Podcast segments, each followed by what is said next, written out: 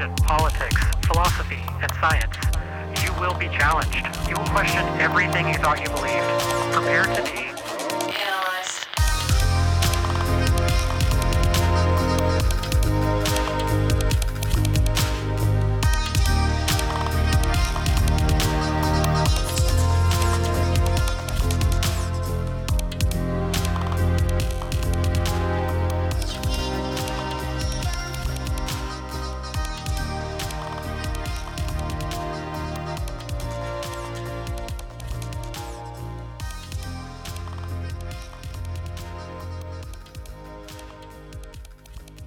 I'm not exactly sure how to start today's conversation, to be honest with you, J J. I shouldn't be here doing what I'm doing. Yeah, yeah, you, you said that. Um, I disagree. That's very kind, but I don't want to. I don't want to spend this episode with you praising me and me pushing off your praise. Well, that wasn't the intention, but I mean, I do disagree. I know. I'm being facetious. Okay. So, is it settled? Um, I just, I feel really hesitant talking about a lot of the topics that we talk about. Okay. I guess it's not settled then, huh? Like, there's a few topics that, I mean, I've done a lot of work, and I've read hours and hours of literature, and a couple particular subjects is I've done a lot of work on evolution versus intelligent design. Like, I've read a lot, you know, hundreds of pages of material. But I guess it bugs me, because, like, one of the things that I run into is, uh, I always feel troubled by the realization that some percentage of everything that I believe is definitely wrong. Yeah. It's always going to be the case. And I, I don't know, I just feel very uneasy being on a platform espousing what I think is like the best explanation for some set of data. Especially when we're talking about things that are like, when people talk, like we had Chris on, and we talked about the COVID vaccine and the the myriad things that Chris was bringing up, and that Sam was, you know, bringing up that, you know, in response, and and all of us, and it's just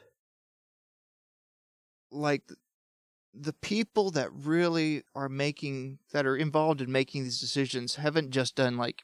Like, I've probably read, you know, a dozen hours or so worth of time reading peer-reviewed journals on the COVID crisis and different facets. Mm-hmm. Like, there are people that have done four decades of research leading up to the situation that we're in. And I don't understand their re- research very well, and it makes me uncomfortable to be a mouthpiece for something that I'm only... you know, in the shallow end of the pool on at the best case scenario. Okay. So, let's say you are, for some reason, put in a position where you are responsible for things. And your responsibility includes things that you're not particularly knowledgeable about. What would the most rational thing for you to do be? The most rational thing for me to do would be to learn more about the topic.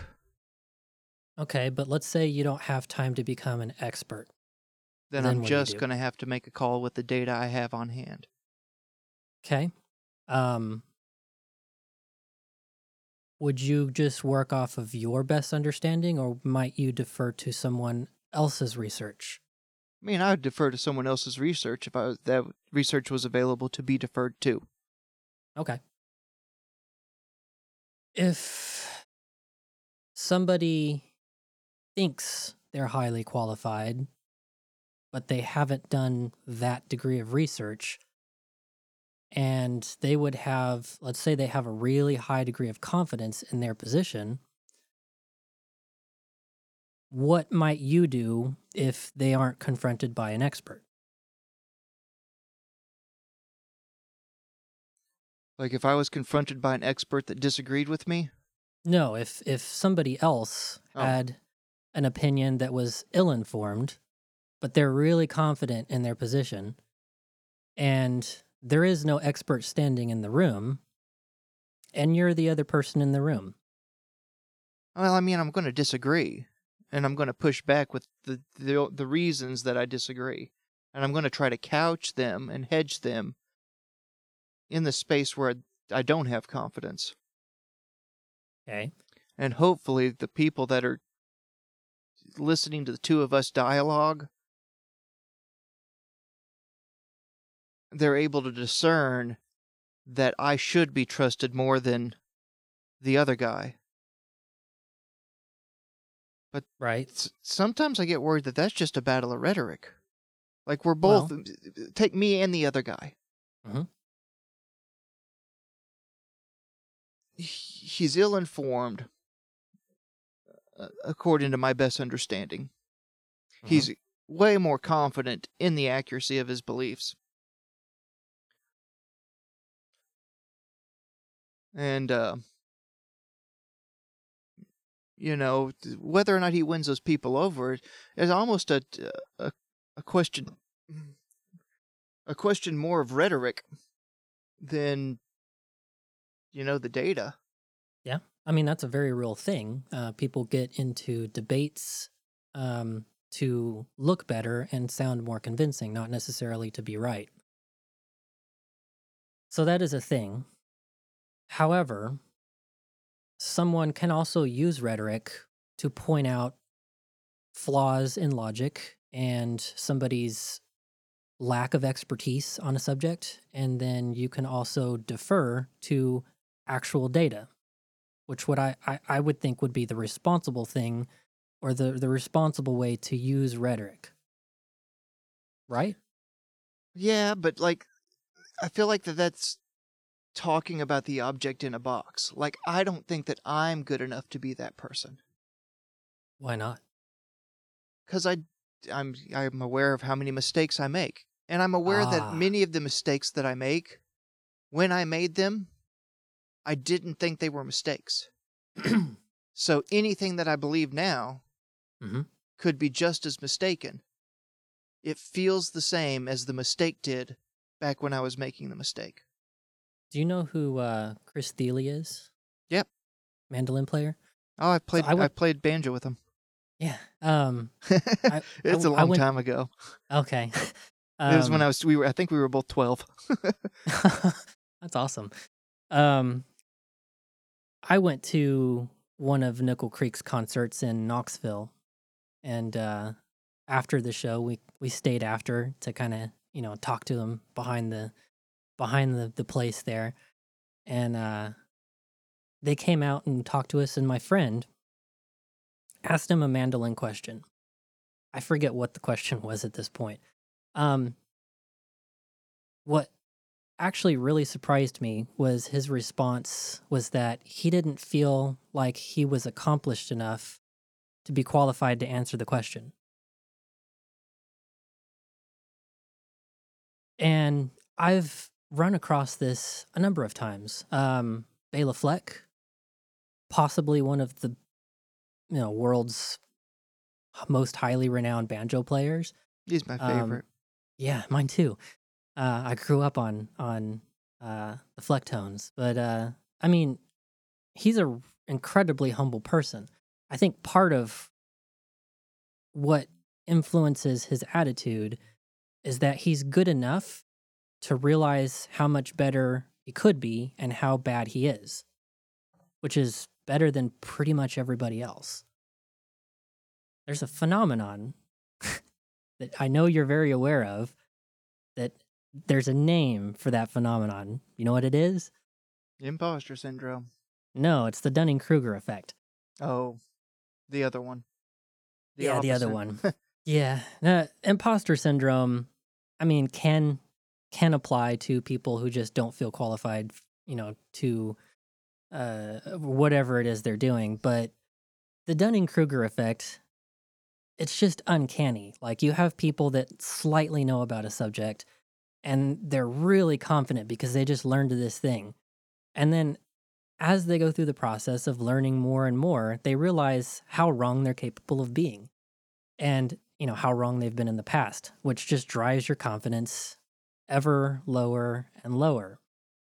And at some point, you can be actually more knowledgeable about many things than everybody standing around you, and yet be less confident in your position than any of them. We already know that this is a thing. I'm not even, sure. I'm not making it up. I mean, it's, it's, it's a thing. And you strike I, me as I, one I of those people. I see it all people. the time. Yeah. I mean, I don't think that you're a particularly arrogant person. I think you're, from the time that I've known you, you've never struck me as particularly arrogant. Now, anytime you've been pretty confident, you've pretty well always had really good argumentation to back up whatever conclusion you've come to, because you really, really researched that subject. And so when you do get into our, when we get into our Facebook fights with people on online, you know, mudslinging, it's pretty evident when somebody who's really confident but has no clue what they're talking about gets into an argument, and you just start picking up picking up apart their argument because you do know what you're talking about. I don't think that's arrogance. I think that's I think that's fairly justified confidence, because you actually know, you can explain the concepts that you're that, you know that you're subscribed to, and you can point to all the evidence that supports it. I think that's reasonable. I don't think that's at all unreasonable. I don't know that you've done anything on the show or even around any of the arguing that I've watched you do that, at least in the time that I've known you, that has really been unreasonable or ill-informed, even if you're not always right. Like, have you ever claimed to be an expert on something on the show? No. Um, uh, have I, you? I, I mean, have you ever overstated your knowledge of something on the show? Uh, no. Are the topics that we've talked about controversial and uh, complex? Yeah, they're really complex. Are people bound to get some details about those wrong? Yeah. Is it possible that you can have some details wrong and still have a positive influence on people's perspective of something? I mean, I hope so. I don't see where, I, other than, you know, the, the Dunning-Kruger effect just doing its thing, I, I don't see where you've really gone wrong. I'm just wary. Like, I really, like, you know, when we were talking about, like, trans issues, mm-hmm. I liked all the voices that we had on the podcast. I didn't like my voice. Oh, dude, I don't even listen to old episodes because I cringe when I hear myself talk. No, not the sound. I love the sound of my voice. Oh, man, okay. I'm sexy. Okay, but I, I don't share that with you. I also am, like, I don't like the things that I say or the way that I say them, but it is what it is. I just, it's such a small space, and we have such a lofty goal. You have such a lofty goal for this space that it, you know, that it makes people better off, because if they join this space, they'll walk away a little more informed and a little better prepared to make some kind of decision in the future. That's a really lofty goal. Okay. Um, I mean, that does come with some experience. I've had conversations with people that I disagreed with and walked away learning things that I didn't know.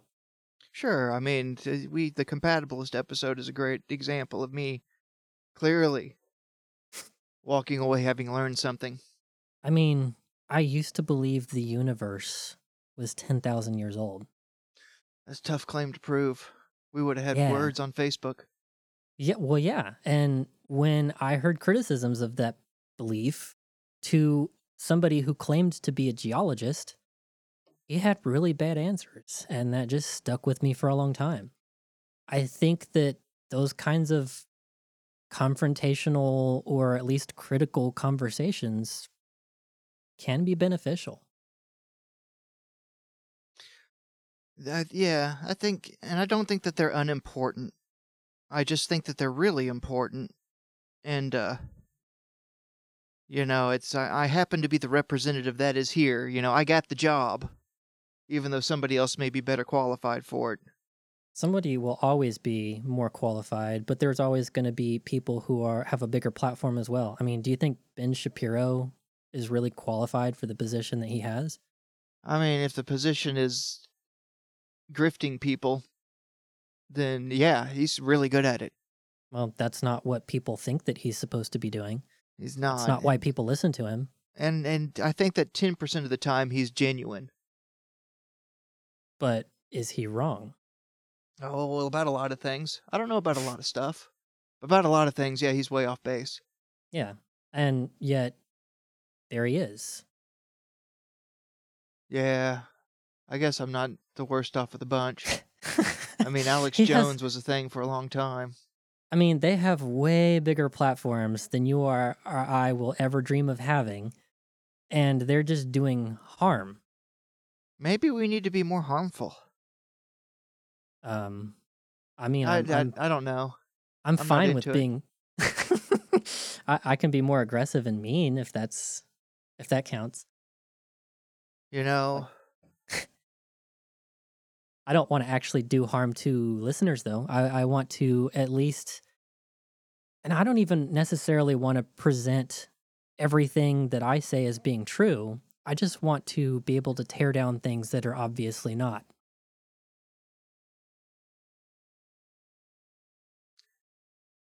Yeah, it takes a long time to know what's not true. And I think a lot of people don't appreciate how much work goes into it. It's true. Well, like, uh, I mean... the reason I don't believe in the Christian God anymore is because I lost a Facebook debate over evolution, because I was an mm-hmm. old earth creationist. You know, and I believed in kinds. Mm-hmm. And, uh... I argued with this guy on Facebook. It was probably like three days worth of arguing, like where I did very little else. I mean, hours and hours and hours, and I'd go and research stuff and come back to the post and give responses. And this went for about three days, and then uh, I'd looked at a bunch of that data, and then I went, you know, my claim for this data doesn't explain the data set as well as this guy's. Mm-hmm. And, you know, I continued to look into it, and then uh, now I'm really convinced. Mm-hmm. But, uh, you know, it was from that that I was like, you know, if that miracle claim in the Bible's not true, like it's just not true,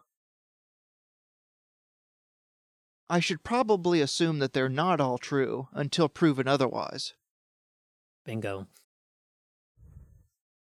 And when I started doing that, I, uh, I really stopped believing in any part of the magical part of the Bible.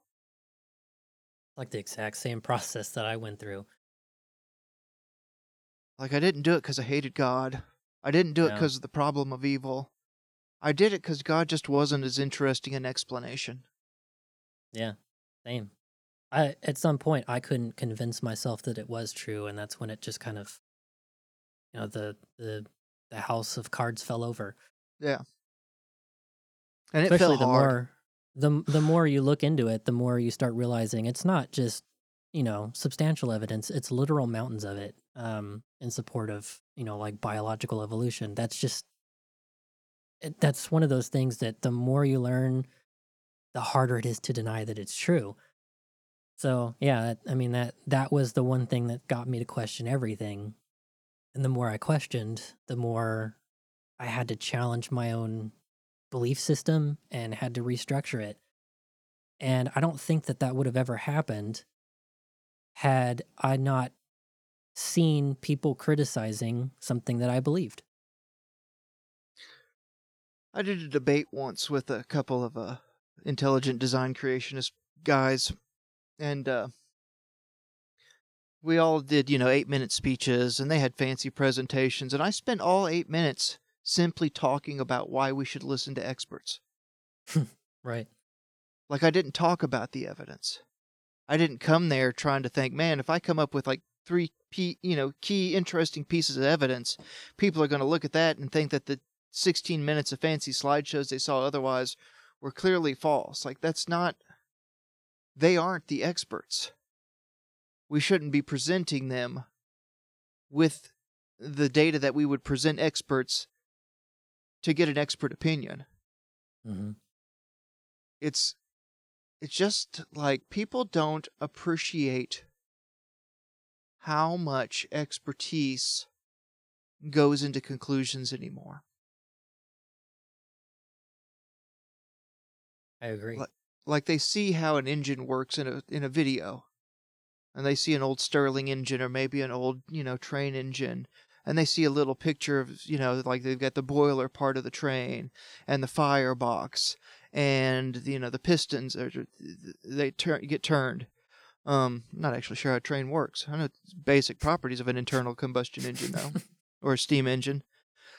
But, you know, you just see these diagrams, and now that I've been working on cars for just a little bit, you learn the nuances of why a three and five sixteenth engine port has these advantages over a three and eleven thirty second piston chamber.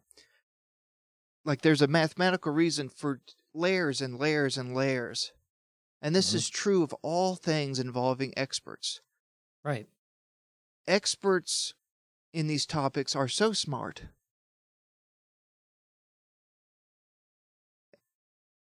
Like, it it it makes me uncomfortable to even talk about the topic knowing that there are experts out there. The best thing that I can do is go to people and say, this is what the experts say. I I think that's the most responsible thing that you can do, is recognize your limitations for what you know and what you don't know. And when you reach the end of what you do know, you know, point towards those who actually do understand it really well. Not that they'll be able to explain it in such a way that people can understand, but just that they have conclusions, and that those conclusions have been, you know, uh, come to by a lot of people from a lot of different angles. And I think that's that's valuable in itself, just being able to be that kind of a voice of reason of, you know, don't just listen to this guy who's really confident, listen to somebody who actually has the knowledge to back up, you know, what it is that they're they're claiming. Um and it's it's also difficult for people to suss out the difference between established expert consensus and expert opinion on a developing subject. It's true.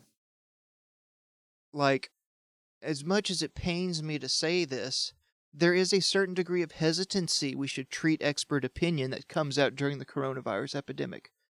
Yeah, I mean, it's limited knowledge. We don't have the experience of how this plays out yet. It's happening in real time. Like, have you seen the thing about, like, this report that's apparently, like, four workers at that Wuhan, that coronavirus lab Mm-mm. had gotten sick in November of twenty nineteen? No, I hadn't seen that. Like, it's super circumstantial, so, like, I'm not getting my panties all up in a wad. But apparently it's getting confirmed. Hang on.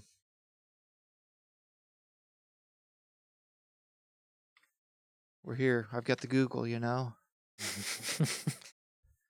Like, we got all night. You know? Let's see. Of course, New York Post is eating, eating this up like it's candy. Right. Um... Media is always going to do. They're going to jump on whatever and sensationalize it. I mean, and it's not very much. And that's it's part of the problem. Like, because I've already seen... Oh, Lord. No, I don't want to buy a subscription. I'm not that rich. Oh, uh, go into uh, I know, um, I know. Incognito. um... Oh, this one's a smart website. It knows. Oh. But that's okay. They're not the only place. So yeah, there's an, apparently a United States intelligence report that identified three Wuhan lab researchers who fell ill in November of twenty nineteen with COVID symptoms. Okay. Yeah, that's that's it. They can neither I mean, confirm nor deny that they got sick from COVID nineteen because of their relationship with the lab. Ultimately, that doesn't change the reality of it, though, right? I mean... No, it doesn't it's... mean that COVID nineteen is not real. It just means right. Fauci was wrong when Fauci said this is what... It would mean that if this was lab-grown, like that, you know, if you connect a whole bunch of dots that you don't have data to connect... Right. Then Fauci would have been wrong in that one claim. Which, something that big and that complicated, you're bound to get some things wrong. Uh, uh, that doesn't necessarily change the reality that we exist in, but um, I'm fine with that being a possibility. Yeah, it doesn't, like, you know, break the bank.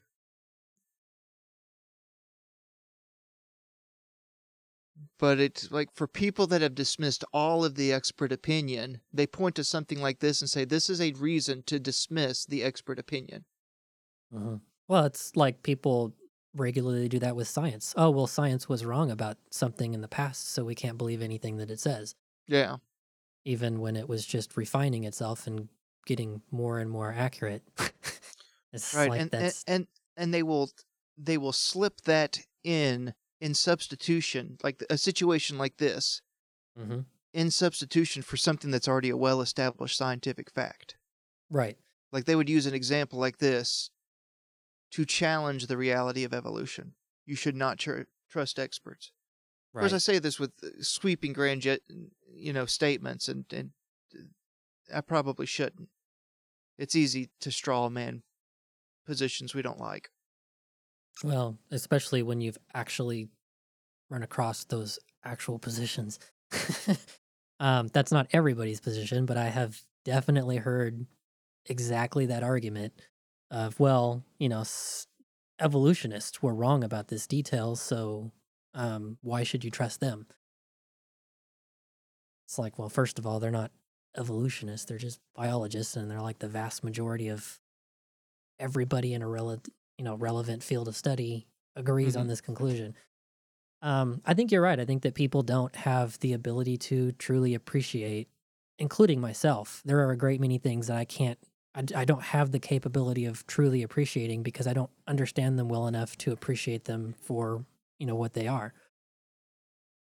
Um, but I don't think that should stop us from talking about things or being critical and pointing towards, you know, actual experts. It's just one small part. You know, have have conversations that are productive and, you know, will maybe cause people to think. I'm because that certainly worked for me. Um, had no one ever challenged anything that I believed, uh, even if it was not always directly to me, um, I may have never really questioned it. And to be clear, I mean, I wasn't initially hearing biologists criticize creationists. I was hearing, you know, like people who were into philosophy or just people who were just kind of generally sort of scientifically savvy, but not like experts. But they were continually pointing towards, no, this is the consensus. Here's the data. You can, you can back, if you look, it's there. And sure enough, whenever I looked, it was there. And I think just having those conversations were valuable in their own right. You know, it's I guess it's part of the process.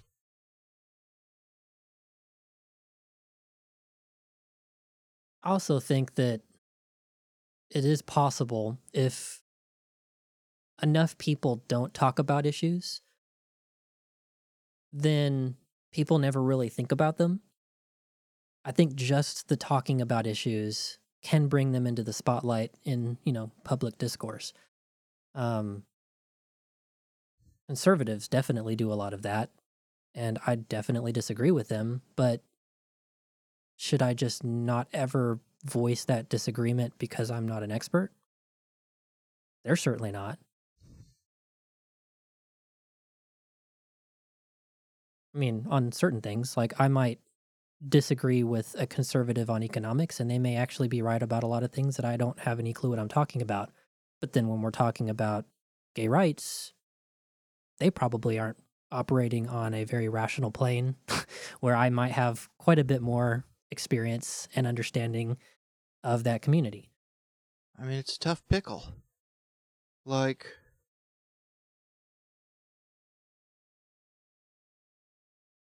yeah, I'm not sure what to make out with a lot of it. You know, a lot, like, there are very, very, very few people that oppose gay rights for non-religious reasons. Yeah. And, like, it's hard to, you know, address the root of that problem. Because there's a lot of Christians, and there's a lot of them that are really smart. Like, they're way smarter. Like, if we had Cameron Bertuzzi on here, who I'm mm-hmm. not a fan of, um... And, like, I'm not, he's not even, like, I'm not naming, like, you know, Alexander Pruss or, you know, Richard Swinburne or William Lane Craig. Oh, the name makes me cringe. Man. Like, he does such good philosophical work, but when he talks, he just reminds me of a used car salesman that got into Bibles.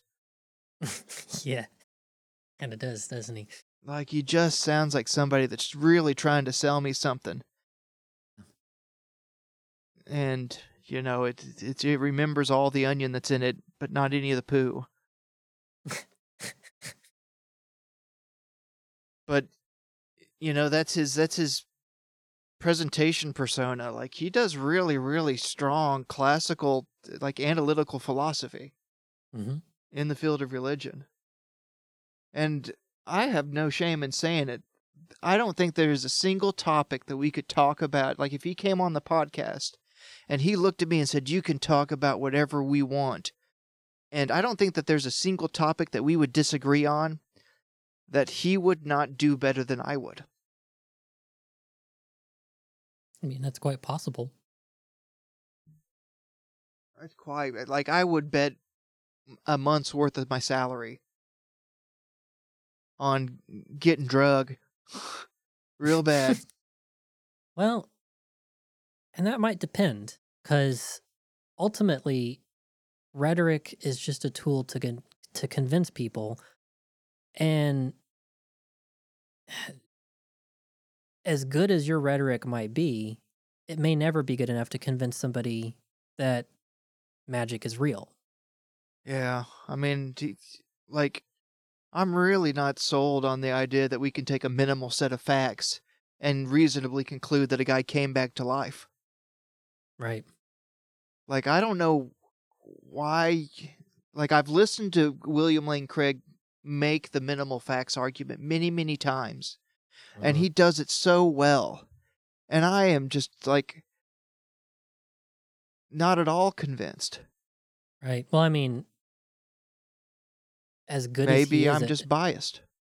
Or as good as he is at what he's saying, maybe the concept that he's trying to sell you is just too much to buy. I mean, that is a really hard sell. Yeah. Like, I think my bar's higher for dead people coming back to life. I don't think that's unreasonable. You know, it'll, it'll start with, the, like, it starts with, the, you know, what would really convince me of the Christian God? If there was a church where amputees could go and get preyed on and regularly regrow limbs. And it only happened at that church. Let's say it's some Reformed yeah. Baptist church or something. You know, and because it wouldn't be them, because they're a bit Calvinist for that kind of thought pattern. But, like, you know, there are, there are churches, like, you know, like the snake handling churches. Like, there are churches that believe that their God used to do miracles, and mm-hmm. sometimes still does miracles, but never once has there been a documented amputee that has been a documented limb regrower. Mm-hmm. And the only correlate they can find in that person's past was that before they had the limb back, they went to some church revival and everybody prayed on them. And God came in with this mighty power that they say that this God has displayed through the, the scriptures. Like we're talking, held the sun in place for six hours so dudes could win a battle and commit some Wait. genocide. Except that Ready? you can't, the sun is essentially stationary. And I our... will give them a pass for poetic language, but the principle, the experience yeah. would still be very, very, you know, far beyond regrowing limbs. Like the earth weighs like, God, what is it, seven sextillion tons or something like that? I have no idea. Uh, it's really heavy. And that would mean if you're going to stop the sun in the sky, that'd mean you'd have to mute the inertia of seven... Destroy the planet, yeah. How heavy? I want to know we, now. We would all fly off the planet.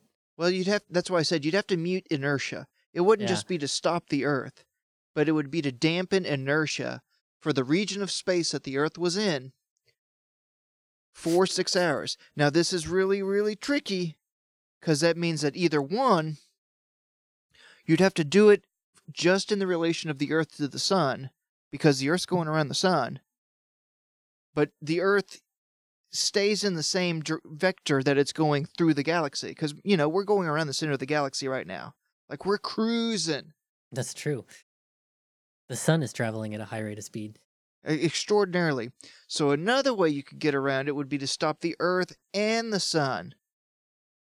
But then you have that the Earth and the sun stopped in relation to all of the other things in the galaxy. Well, you forgot one option. Magic? Yes. Magic. And magic. And I want to do the jazz hands. Explains everything. it's the it's the explanation that answers everything. Oh, I was I was a little bit off. It is uh in pounds. Terrible scientific notation. What's ten to the twenty-five zeros? I don't have a calculator handy. No, I know how many zeros it is. I want oh, to know what uh, the name. I don't know that number. I have no idea what you would call that number. Uh oh, thank you, Wikipedia. Names of large numbers. That would be ten to the twenty-five, so that is twenty septillion pounds, a little over twenty. That it? Uh, twenty-six septillion pounds. So you bad. divide that by a factor of one thousand. That'd be two point six septillion tons, according to this Google searching I'm doing. I mean, and I'm doing this in a rush, so I'm not checking my homework. So if, if I'm off by a factor of, uh, a, you know, a thousand, forgive me. Oh, no. It is sextillion. Yeah. Two sextillion tons. Oh, okay. Not seven. That's a That's thousand. That's not too bad. Yeah, it's definitely not a problem. Like, it's just easier to explain that as though it's the same kind of myth that exists in every other culture in history. And those myths, you know, like, if it looks like a myth and smells like a myth and acts like a myth, Don't but in this one special case, God had to kill himself, so he became a human but was still himself and then killed himself so that he could come back as himself after three days. As a so sacrifice that, to himself, mind you. Right, so that he didn't have to kill all of us. Right, because of after a rule canceling, that he made. After canceling the first two of us for an apple. Yeah, that's... Kind of a I'm being a bit snarky, but there's no, like, some people, like, try to deal with this by, you know, arguing for, like, a not triune God. Like, Jesus wasn't God, Jesus was just the perfect sacrifice. But none of this gets you gets us out of the problem.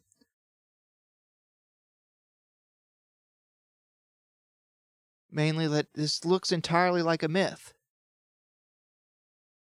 and everything's way easier to explain if you call it a myth. Yeah. So,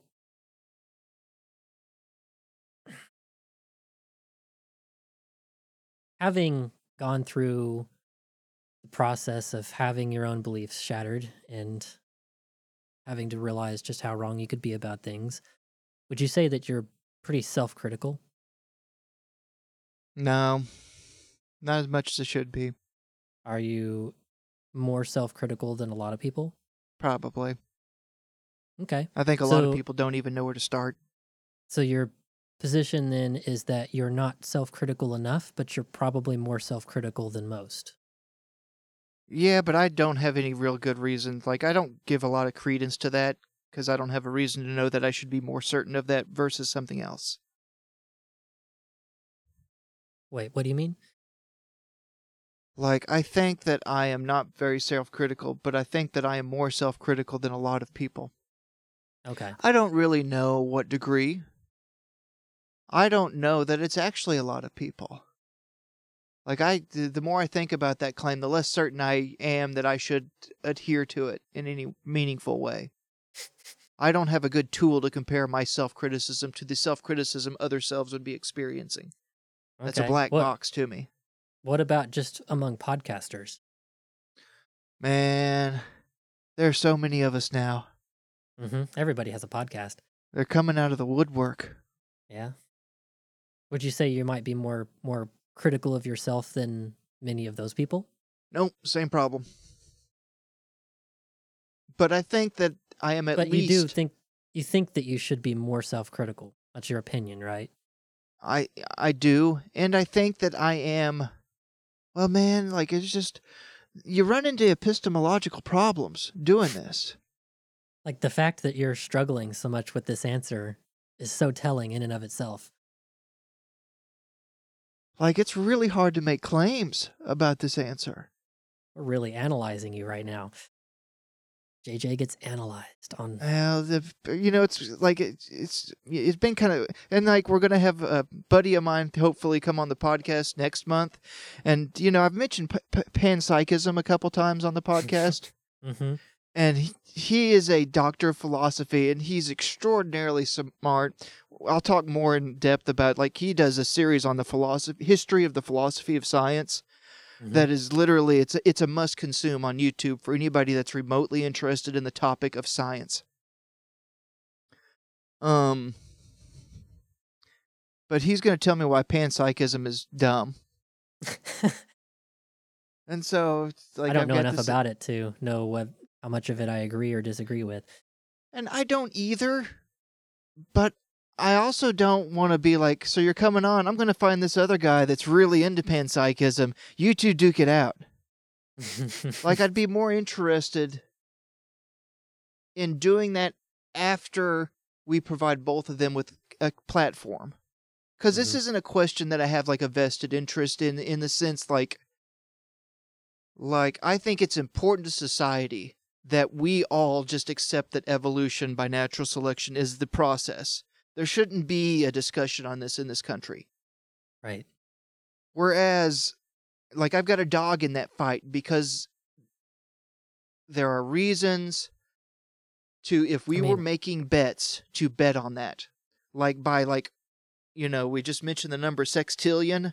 I would be willing to bet a sextillion dollars of other people's money that well, evolution mean, by natural selection is how life operates. And that understanding influences so much of, you know, the scientific progress that we've made. Um, I mean, viruses operate on that principle. They mutate and evolve over time, and we have to continually compensate for that with, you know, like flu vaccines. Um, There's lots, man. We just we could just sit here on a podcast and just, you know, hang out. We'll just like I'll you know catch a real strong buzz, and we'll talk about talk origins, and you know we can like sometimes Aron Ra, who I love. Have you met yeah. Aron Ra? I've never met him, but I've man, talked to him online. Man, he's the coolest dude.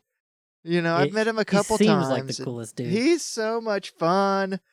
you know, we laughed and laughed. He probably wouldn't remember me at all because he's, you know, he meets like thousands of people thousands all the time. People, yeah. And I'm just the music director at this one secular community. Hey, I will say I, I emailed him years ago when I was starting a blog. And he actually took time out of his day to have a really well thought out response to me. So, I, you... I mean, him and a number of, of people kind of of his caliber, um, it's always really surprising to see people that you look up to and are fairly well known who will just give you the time of day. You can tell he's a really cool person. Oh, I got a great story like that while we're kind of drifting among, since this is kind of a loose podcast episode. I We're was reading out. Graham Priest. The in fact, the guy that's coming on to tell me why panpsychism is is is is very sus introduced me to Graham Priest, and Graham Priest is like the O G of dialetheism, mm-hmm. which is the idea that there can be contradictions in nature, there can exist paradoxes in nature. Okay, and uh, like it's really like when I to touch back on expertise. I got his book one. One is the most difficult thing I have ever tried to process, and I could not do it. I do not think I am smart enough to dialogue about the topic of paradoxes actually existing using logical notation. Like, mm. the book is twenty percent symbolic logic proof. You know, like you've seen, like, you ever seen the chalkboard with the really complicated mathematical equations? Mm-hmm. It's like that, but with different symbols for logic. Mm. Some of which he made up. Because we were, I was talking about one of these formulas with a friend of mine who is really smart. His name's Don, and he, uh, he's super bright. You probably might, might know him from your brief stint oh. in Kansas City. Uh, I never met him, but uh, he's the physicist, right? Yeah, yeah, that Don. I, I'm friends with him on Facebook, but I don't know him from in person. We should get him on sometime because he'd be a hoot. Yeah, he's a smart guy. He's so it's ridiculous how much smarter he is than me. Um, and same with like you know Aron Ra is just extraordinarily brilliant. And uh, why was I talking about Aron Ra? I swear to God, I'm sober too. That's the um, problem. Yeah, it might be my problem. um. I was just, but so to, to finish up the tangent so that we can start rolling it back. Um, I wrote Graham Priest asking him for an explanation for one of these objects that he'd used in his proof. Mm-hmm. Like just sent an email. I was like, I probably will never hear about that. And he wrote me back and it was really nice. It's like, oh, this is what we're doing with this. And that's a fracture and it represents this. I don't even remember what it was now because it was really complicated, but. Like, it'd be like, you know, either of us going to Don Tobin and being like, so can you walk us through this Fourier transform? I wouldn't follow the first That's how I felt reading one. uh. Yeah. yeah. Th- th- then there's people like, whenever I first came to Kansas City, um, one of the very first things I did was I was I was still kind of fresh out of religion and looking for groups to socialize with. So I, I was, back then I was kind of into the meetup group stuff. So I joined uh, the Kansas City, which group was it? I think it was the, uh, it was the, Atheist? No, it was the debate group. Or oh, the uh, provoca- provocateurs and provocateurs. Peacemakers. Yes, that yeah, that's group. Fred Heron.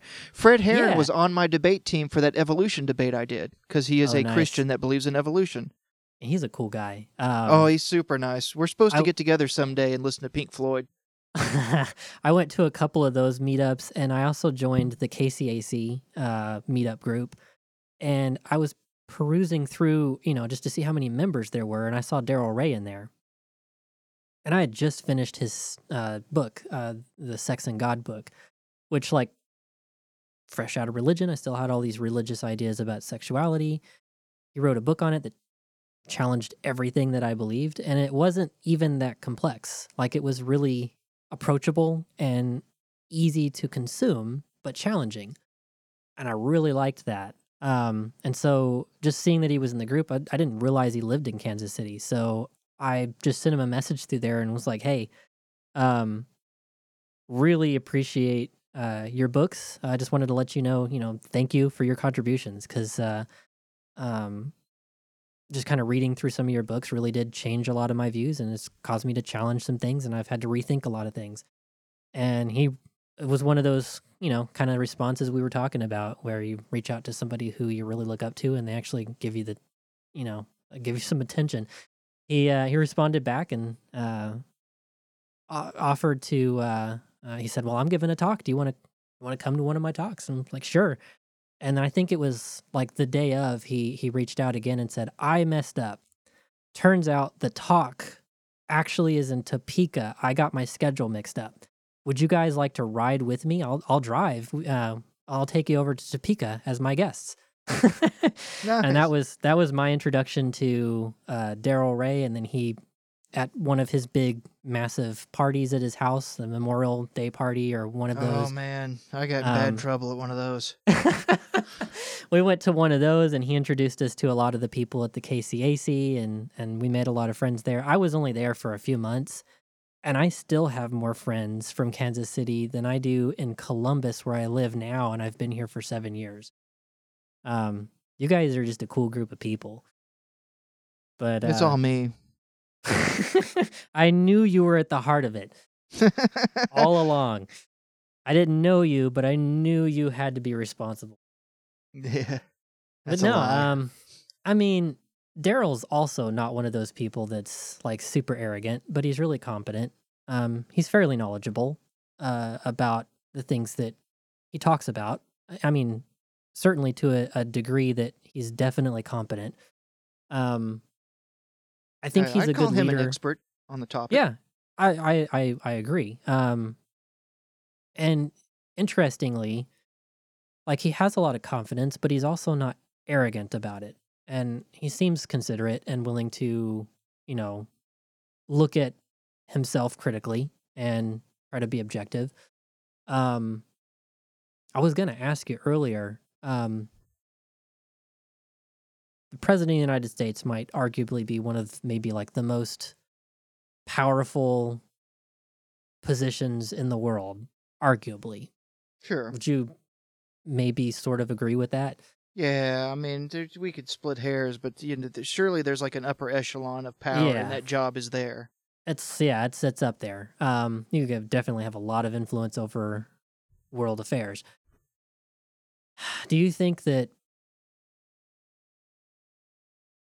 Would you rather have somebody in that position who's incredibly self-confident, or doesn't feel qualified for the position? I mean, we just went through four years of incredibly self-confident. I don't know enough to tell you. My gut reaction would be... I mean, you're a voter. Well, it do doesn't matter. A, you have an input, though. You you have a say in where you would put your vote. Right, but if you asked me to vote on whether there was an even number or an odd number of hydrogen atoms in the universe, I would still be just as clueless. Okay, would you rather vote for Donald Trump or somebody who thinks that they're not smart enough to run the entire country?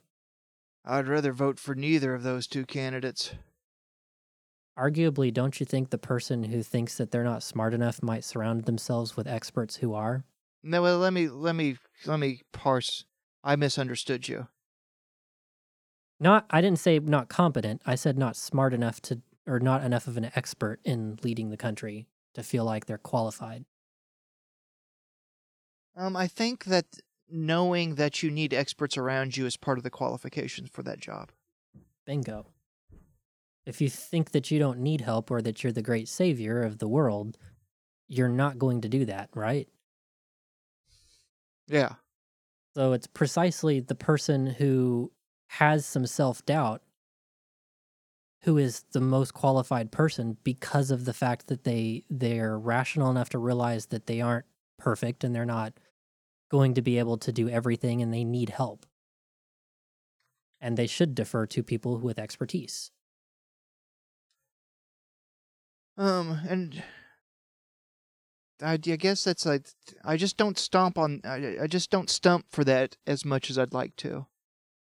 It's, it's not that I'm not an expert. No one should listen to me. It's just, I want to better display why and how we should look at expert consensus. I think that's and fair. I, I, I need to be a better advocate for that. I am I unsatisfied the fact, with my advocacy there. I, I think the fact that you recognize that makes you more qualified to do it. Maybe. We'll see how it goes. I mean, it's going to motivate you to work towards that. I don't know. I'm pretty old and tired now, Thomas. Ah, I've seen I'm... you on Facebook. I'm an old man. Dude, anyone who can who can weather some of those arguments is not too tired. Oh, it's exhausting. It's I don't do it like I used to. I know, but you're you're pretty good at it. It's at the very least, it's very entertaining. It's, you know, if if nothing else, for the rabble. Hey, how about that? If if nothing else, we can entertain people, right? Well, yeah, but not with a voice like this. What do you mean? Something sultry, soft. That's what we need on here. Where's your wife? She's watching T V downstairs. Oh, yeah, tell her I said hi. Um, she and I'm she giving did her... say hi, by the way. Oh, did you? And I'm giving her yeah. sass on the podcast. Okay, yeah. I'll um I'll tell her to listen to this episode towards the end. I almost called you out last episode with Daryl for not showing up, but I, I didn't. I forgot oh, to. Oh, it would have been fair. Yeah, I, I I was going to. I had every intention, and I totally forgot. I got distracted by the conversation. Yeah, and I like Daryl. I, I, always, I certainly would have enjoyed talking to him. He's a cool person. Any final thoughts before you uh, leave and I trash talk you? No, I think that that was the final thought. Like, it's just, I want to make sure that I'm doing a better job pointing out how and why expert consensus is, is especially established expert consensus, far mm-hmm. outstrips the average person's opinion. Like, if you have an opinion that disagrees with well-established consensus and you are not an expert, you should never bet money on being right. You may want True. to be right, but it's a terrible way to take risks. Hey, I mean, that's even arguably, um, at least in some ways, a Christian value is uh, humility. Oh, I don't be have humble. a lot of that.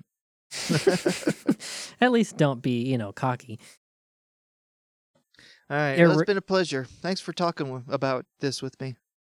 Yeah, I, I knew you just needed to get out of your system, so you can go on to uh, be extra super critical of ideas as we continue on, because you're not getting out of it that easy. Oh, man. I thought this was it. No, I, not really. I knew you were trying to fire yourself, but I'm your boss, and I, I'll just hire you right back. I'll oh, fire you it. and hire you. You better double my salary. I'll triple it. Oh, you can have triple as so of right trippy. now. Yep. Thanks for uh, thanks for wasting another hour of your life with me on Analyzed. Anybody out there who would like to become a guest and trash talk J J and see how well you can do, by all means, go to our website, analyzed podcast dot com, fill out the become a guest form. Um, feel free to leave us reviews on things like Apple Podcasts. Uh, helps the ratings of the show. Um, you can join the Patreon or not. I don't really care as long as you're listening. Otherwise, thanks for joining us. Have a good rest of your week. See you next time.